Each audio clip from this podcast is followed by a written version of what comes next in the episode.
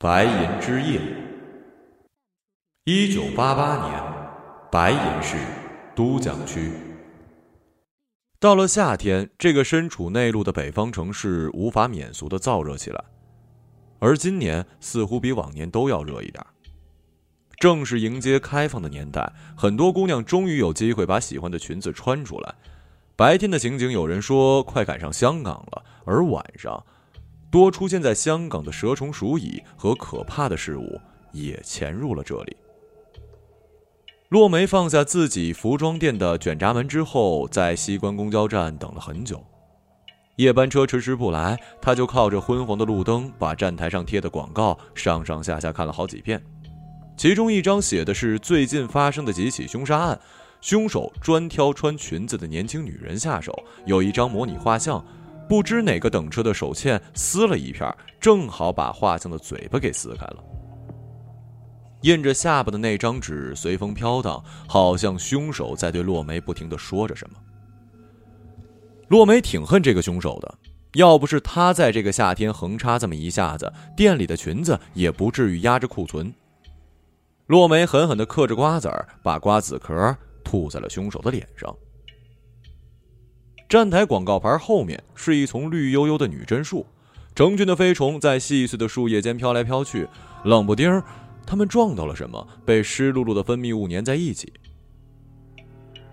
是一只睁得大大的眼睛，粘住飞虫的眼球干涩的发红，死死地盯着不远处的落梅。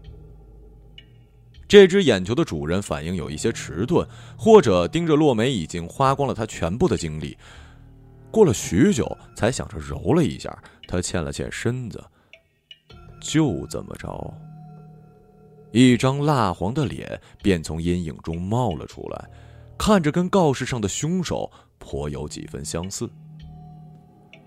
落梅无聊地坐在广告牌之间的横栏上，上半身软靠在一边，显得十分懒，因此十分诱惑，特别是他那根新长的脖子。他揉了揉自己蹲久的腰，眼巴巴地站了起来。落梅感觉脑后吹来一阵热风，里面夹杂着一股隐隐的尸臭。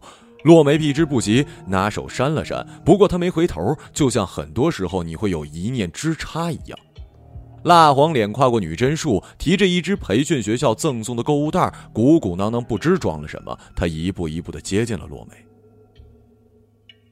站牌旁的公用电话突然响了，蜡黄脸停住脚，落梅嘲笑了一声，那头打错电话的一定是个傻子。傻子并没有意识到自己傻，非常有毅力的一遍一遍打过来，幽静的岔路上电话声异常刺耳，落梅啧了一声，终于接了起来。快跑！电话那头一个刻意压低的男声响起。什么？哼，你打错电话了吧？落梅的笑还没有消下去。肖军撩开窗帘，注意到楼对面的情况，没敢再搭话。落梅身后那蜡黄脸转过脸，在楼间扫视，似乎发现了自己。肖军赶紧埋下了身子。肖军喜欢落梅很久了，白天看他坐在店门口晒太阳，晚上看他一件一件试穿自己店里的衣服，活泼热闹，正是他喜欢的类型，与自己的内向怯懦正好相反。自从他发现落梅被人盯上，一直没敢开灯，如今鼓起勇气打了电话，再要冒险他得掂量掂量了。已经说过了，他内向怯弱，能做到这个份上，已经抵到了他对这份不确定爱情的投入的天花板。肖军哆哆嗦嗦地提醒了落梅最后一句：“他在你后边。”然后就如释重负地挂了电话。落梅将一口瓜子壳吐在了地上，迟疑地挂了电话，终于扭过头。蜡黄脸愣愣地盯着他，一只手慌慌张张地在购物袋里掏着什么，乒乓作响。落梅趁他掏出什么可怕东西之前，抓紧自己的裙摆，逃向了不远处的十字路口，那里有过往的小车以及一些路边摊。肖军鼓起勇气往窗口看了一眼，失手的蜡黄脸已经离开，他心中的那块石头落了地，压实了他出门追随落梅的打算。危险将过未过，女孩子忐忑的心将下未下的时候，正是她表现的好时机。这么想着，萧军把满墙偷拍落梅的照片用帘子盖起来，选好一把崭新的手工刀，出门了。蜡黄脸张队终于把压在饭盒底下的警官证掏了出来，可他想警告跟保护的女市民已经走远了。几天蹲守下来，什么都没发现。他知道这个凶手不容易对付。迷失。未知接到电话，按照指示来到了红宝石温泉大酒店，推开3017客房的门，他在地毯上发现了3具尸体。尸体已经用黑色的垃圾袋仔细包裹好，透明胶带紧紧捆绑，显示出大概的人形，从体型来看是2大1小。真是倒霉的一家子呀。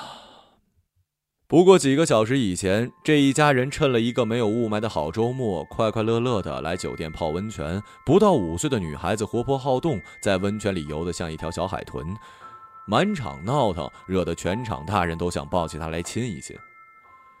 到了房间，爸爸妈妈还没来得及换好衣服，女孩子又闹着要玩捉迷藏。难得开心，爸爸妈妈由着她的性子，2个人配合的捂上眼睛，嘴里数着数。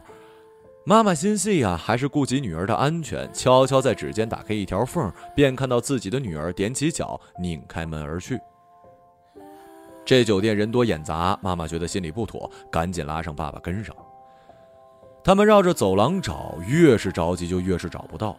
女孩向来擅长玩这游戏，她总能寻到一个爸爸妈妈想不到的地方躲起来。而此时，在电梯口，她趁一个服务员专心整理面桌餐具的时候，撩开了布，躲在了她将要推向3017的餐车上。这个服务员手忙脚乱，紧张兮兮，眼睛总是提防着头顶上的监控。他并不是一个真正的服务员。餐车的布下，一箱子的海洛因以及一个多出来的女孩子就被推着经过了他的父母身边。妈妈对那个眼神不善的服务员有一些疑惑，不免在他身上多投了一些关注。在3017门被打开的一刹那，过堂风吹过来，妈妈终于敏锐地看到了摆荡的餐布下，女儿的小花鞋露了出来。妈妈不免有些尴尬，向女孩淘气。可等她刚要追过去，门已经迅速地关上。妈妈吐了吐舌头，赶紧拉来爸爸，敲门跟人道歉，要把女儿要出来。里面传来一个男人警惕地问话：什么女儿？餐桌底下呢，不好意思啊，给你们添麻烦了。他们在外面搓着手，等人家来开门。可是等了半天，等来的却是女儿戛然而止的尖叫。爸爸全身都麻了，嘴唇发紫。妈妈不顾一切，开始疯狂的捶门，木门上渐渐出现一个带血的凹痕。门哗啦一声被拉开，妈妈被人薅住的头发拖了进去，爸爸被人一刀捅在了胸口。老大要把这个因为捉迷藏而闯入交易现场的这家人抹掉，这就是未知被叫来的原因。未知开着这家人的休旅车，车里装着这家人的尸体，行驶在去往垃圾焚烧厂的远郊山路。那焚烧厂的管理员在这深山待了很久，每天在后半夜收钱烧尸，处理着各个社团运来的各类尸体。管理员与老大是多年交易换来的交情，而未知却是一个新晋混混，平生第一次执行这样的任务。老大的心腹告诉未知，老大就是在各个方面谨言慎行，靠类似这种不着痕迹的处理方法，让警察久久没有抓到把柄。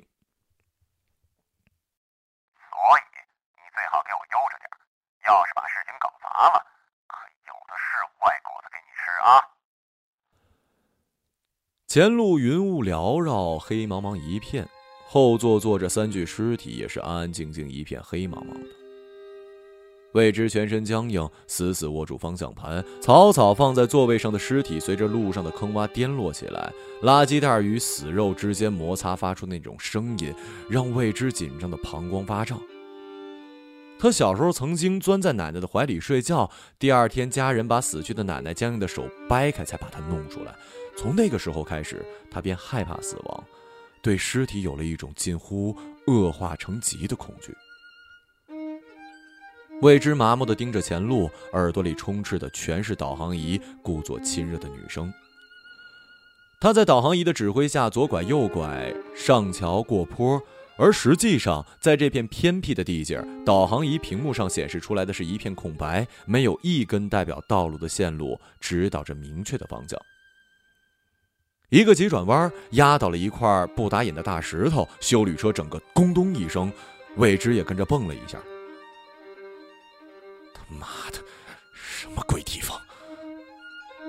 一想到自己要去的地方全凭一个没有人形的女人说了算，魏之就感到莫名的烦躁。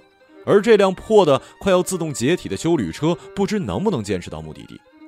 他可不想抱着这三具已经有些味道的尸体走在这山路上啊。魏之保持高度紧张，又开了半个多小时，经过一个缓缓的上坡。对面的山坳里终于出现了一些灯光，隐隐约约蒙在了浓黑的烟雾里。魏之闻到了垃圾焚烧时的焦油味，终于可以卸下这些包袱了。他大大的舒了一口气，最后往后视镜里观察着尸体的情况。车的后门居然掀开了，而原本的三具尸体如今只剩下了两具。小女孩不见了。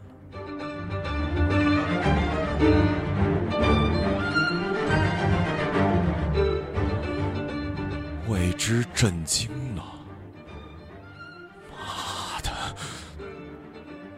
他在感到害怕之前，先说了一句脏话壮胆儿，回头透过洞开的车尾看过去，冷风伴随着山里的白雾呜咽着。眼前的路似乎比来时更黑了，小小的黑胶带与黑夜混为一谈，哪里还看得见半点那死去女孩子的影子？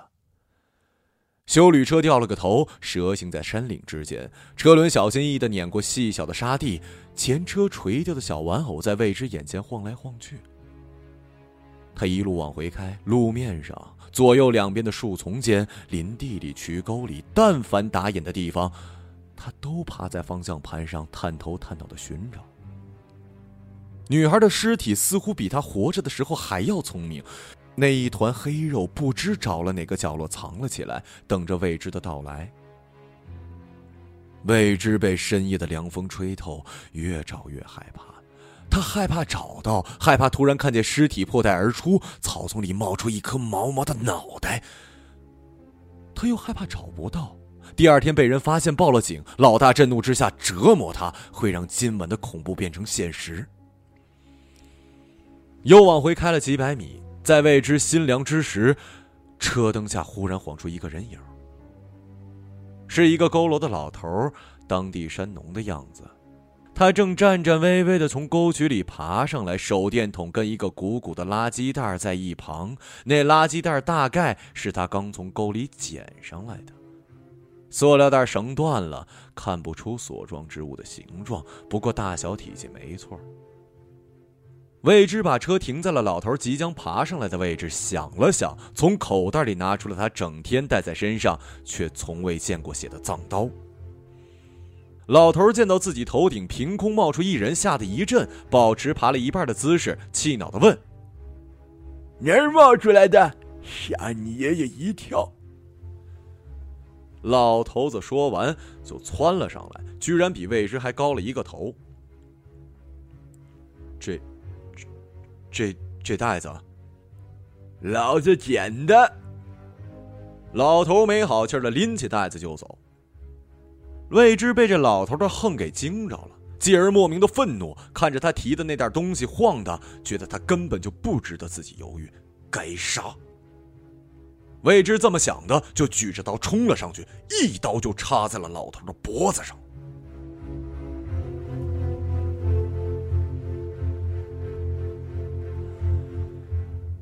魏之在后视镜里重新确认了一下后座。没错，女孩重新坐了回来，三具尸体完毕归赵，套着皱巴巴的垃圾袋，全家福的样子。团聚了。魏之轻轻说了一句，他本想大声吼，但想到尸袋里的三个人是否也像他看他们一样看着他，还是有点害怕。按照老大心腹的交代，交货流程，未知应该把尸体运到后门，然后给管理员打电话，管理员过5分钟之后出现，对尸体数目，应该是4具，得加上后备箱那老头，未知会自掏腰包加一份钱，连车交给他，这才算是交接完毕。等钱在口袋落定，管理员便会连车带尸体推进巨大的焚烧炉，不留半点痕迹。多加的那份钱对于未知来说应该算是挺多的，但花钱消灾，此刻能让他早点回家，不出纰漏，跟老大交差，他什么都愿意干。在脑子里过了一遍，未知稍稍理了理紧张的情绪，便提了一口气，拨通了管理员的电话。他巴巴地看着大门，隐约的手机铃声却是从他身后的休旅车后备箱发出来的。震惊之中，未知哆哆嗦嗦举着电话，慢慢绕到了车屁股后面。叮铃铃，叮铃铃，听得越加真切。他不愿意接受自己此时脑中的结论，但还是慢慢的掀开了后备箱。果然，在老头尸体的口袋里，他找到了管理员的电话。管理员就是死的老头，之前是捡破烂的。魏之赶紧检查了后座上那个失而复得的女孩尸体，黑胶在撕开，却只是包了一包路边的垃圾。此时，一阵细碎的塑料袋声悠悠响起，魏之如冰水灌脑一样愣在那儿，腿脚发软。他拿小心翼翼的眼睛往下瞄，忽然一只僵白的小手从座位底下弹了出来，魏之吓得后退半米，跪在车前。座位底下随着颠簸而滚落下来的真正女孩尸体从破洞里掉了出来。小姑娘死了，也要玩一次捉迷藏啊。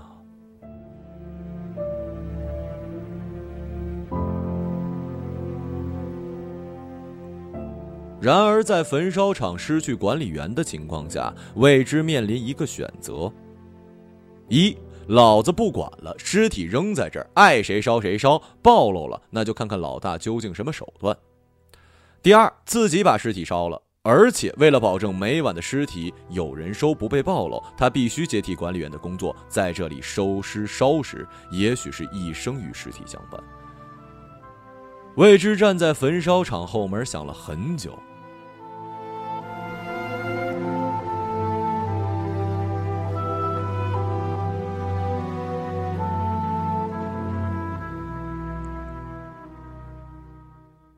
欢迎回家。清晨，脑海里一阵混沌的闷响，好像深海里历史悠久的亚雷连环爆炸。李海年龄的眼皮忽然掀开，耳边闹铃声大作，他抬起肌肉还有一些松弛的手，咔嚓摁掉。来到卫生间，恍惚从壁橱里拿出了洗漱用品，最后关上镜子的一刹那，他倏然惊醒。镜子中的他脸上画了一只黑色乌龟，油彩从额头画到下巴，占满了整张脸，或许是儿子在什么时候画上去的吧。如果李海有儿子的话，这就是他感到恐怖的原因，他是一个人住的。卫生间外忽然传来了一阵小孩调皮的尖笑，惊慌之中，李海顾不得擦掉脸上的乌龟，在房间里四处搜寻，房门紧锁，没有被撬开的痕迹，而窗外是30多米的高空，昨晚不可能有人混入。他找到阳台，找到客厅的窗帘背后，找到了卧室的床底，每一个柜子，每一个柜子顶，全然没有突然多出来一个人的痕迹。李海拉着门把手站在了储藏室的门口，看着他所能寻找的最后一间房间，有些愣神儿。闹铃声再次响起，这是李海平时为自己设定必须出门上班的时间，他只好松开把手，匆匆洗了脸，背上背包，带上满脑子的胡思乱想，出了门。储藏室门缓缓地撞向墙壁，在离防撞器还有10几厘米距离的时候，陡然停了。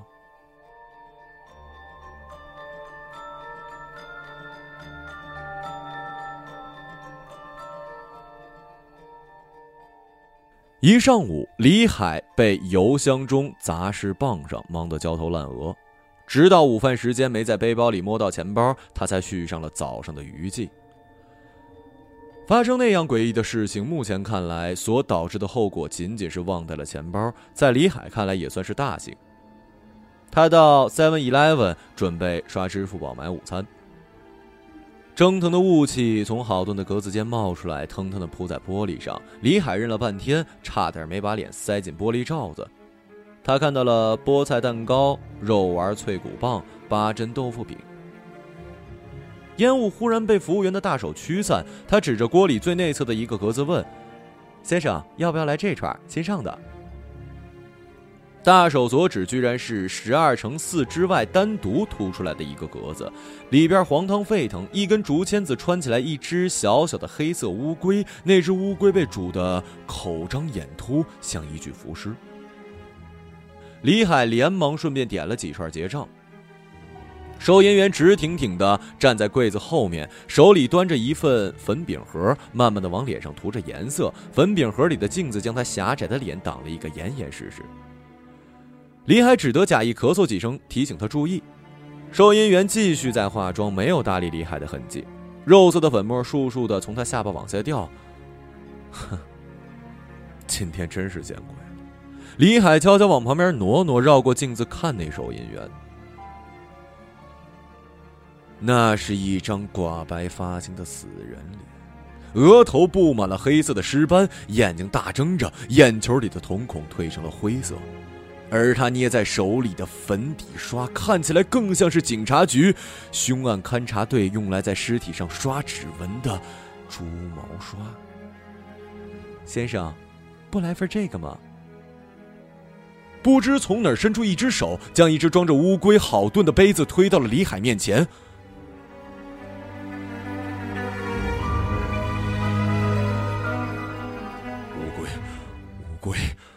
乌龟，今天快把我搞疯了！李海坐在医生对面，诉说着自己的恐惧、不安与困惑。你说还有一只小鬼和一只女鬼跟着你？医生把玩着一只温度计，喃喃地问：“也不知道什么来历，怎么就缠上我，偏要我吃乌龟？”哎呀，我看你是最近压力太大，神经有些衰弱，我开一副定神的药给你吧，会没事的。怎么都好，只要能让我放松下来就行。说着，医生扬了扬手，李海身后伸过一盘子，盘子中央停着一颗白色的胶囊。李海用手指头戳了戳那枚胶囊，感觉软软的、滑滑的，就这么干服了。这是什么药啊？像个鹌鹑蛋似的。一个刺啦啦的女声在李海身后响起：“就这么服了吧。”一阵肉色粉末划过眼前，掉在了李海的衣领上。在他身后，画着大浓妆的女鬼和一个穿着一身校服的小孩直愣愣地站着。女鬼抓住李海的双手，那小孩抓住了那枚像极了胶囊的乌龟蛋，塞进了李海的嘴里，像是吞了一颗100万伏的球形闪电。李海全身震颤，只觉浑身的力气渐渐散去，自己如一团毫无气息的肉块瘫在了地上。只感觉脑海里一阵混沌的闷响，好像深海里历史悠久的亚雷连环爆炸。李海突然睁开眼睛，躺在了一个陶瓷质感的白色平台。环顾四周，是一个纯白的空间。之前吩咐他吃药的医生此时穿了一件乳白色的塑料工服，站在平台边。成功了！医生对着房间某处大喊，接着他把插在李海喉管处的一根透明管子拆下来。李海觉得喉头一松，一股残存的异味飘进鼻孔，闻起来就像是那枚白色的乌龟蛋。这是什么味道？这是哪里啊？这里是复生室，我们刚刚突破了你的意识壁垒，将生命素灌入了你的神经系统。现在，直白点来说，你复活了。生命素从黑龟体内提取，闻起来是有一股腥味，每个复生者都表示不太习惯，往后我们会改进的。李海愣了半天，才将医生的话消化完毕。与此同时，他的记忆恢复了大半，可他还有很多事情搞不明白。怎么？我死了吗？是的，自杀。自杀？我为什么要自杀？我记得我有个老婆，还有个孩子吧？是的。他们人呢？我要回家。李海从平台上挣扎要爬起，医生从房间某个角落招了招手，一扇门凭空出现，几个警察冲进来将李海控制住。医生一边收拾仪器一边说，你是有个老婆跟孩子，我估计他们在你复苏前夕的潜意识中也出现过，正如你所看到的，他们已经死了，而他们的死就是你自杀的原因。一个警察用手铐铐住李海。李海，你涉嫌杀害自己的妻子与孩子，之后畏罪自杀，很遗憾，你的自残行为没有得到死者家属认可，因此我们根据法律将你复活，让你接受常规的审判。李海终于想起来了，那段时间失业在家的他如此失意，连着喝了几个晚上的大酒。那天早上他从宿醉中醒过来，摸到了妻子的手机，手机上一条形似与陌生人暧昧的短信让他暴怒，失去了理智。妻子正在化妆准备出门，李海把刀藏在身后，俯身去吻妻子，顺手抹了她的脖子。孩子刚从厕所出来，吓得躲进储藏室。李海看见孩子藏在门背后的脚，把他整个身子靠在门上，不顾孩子的尖叫，一寸一寸的压实了。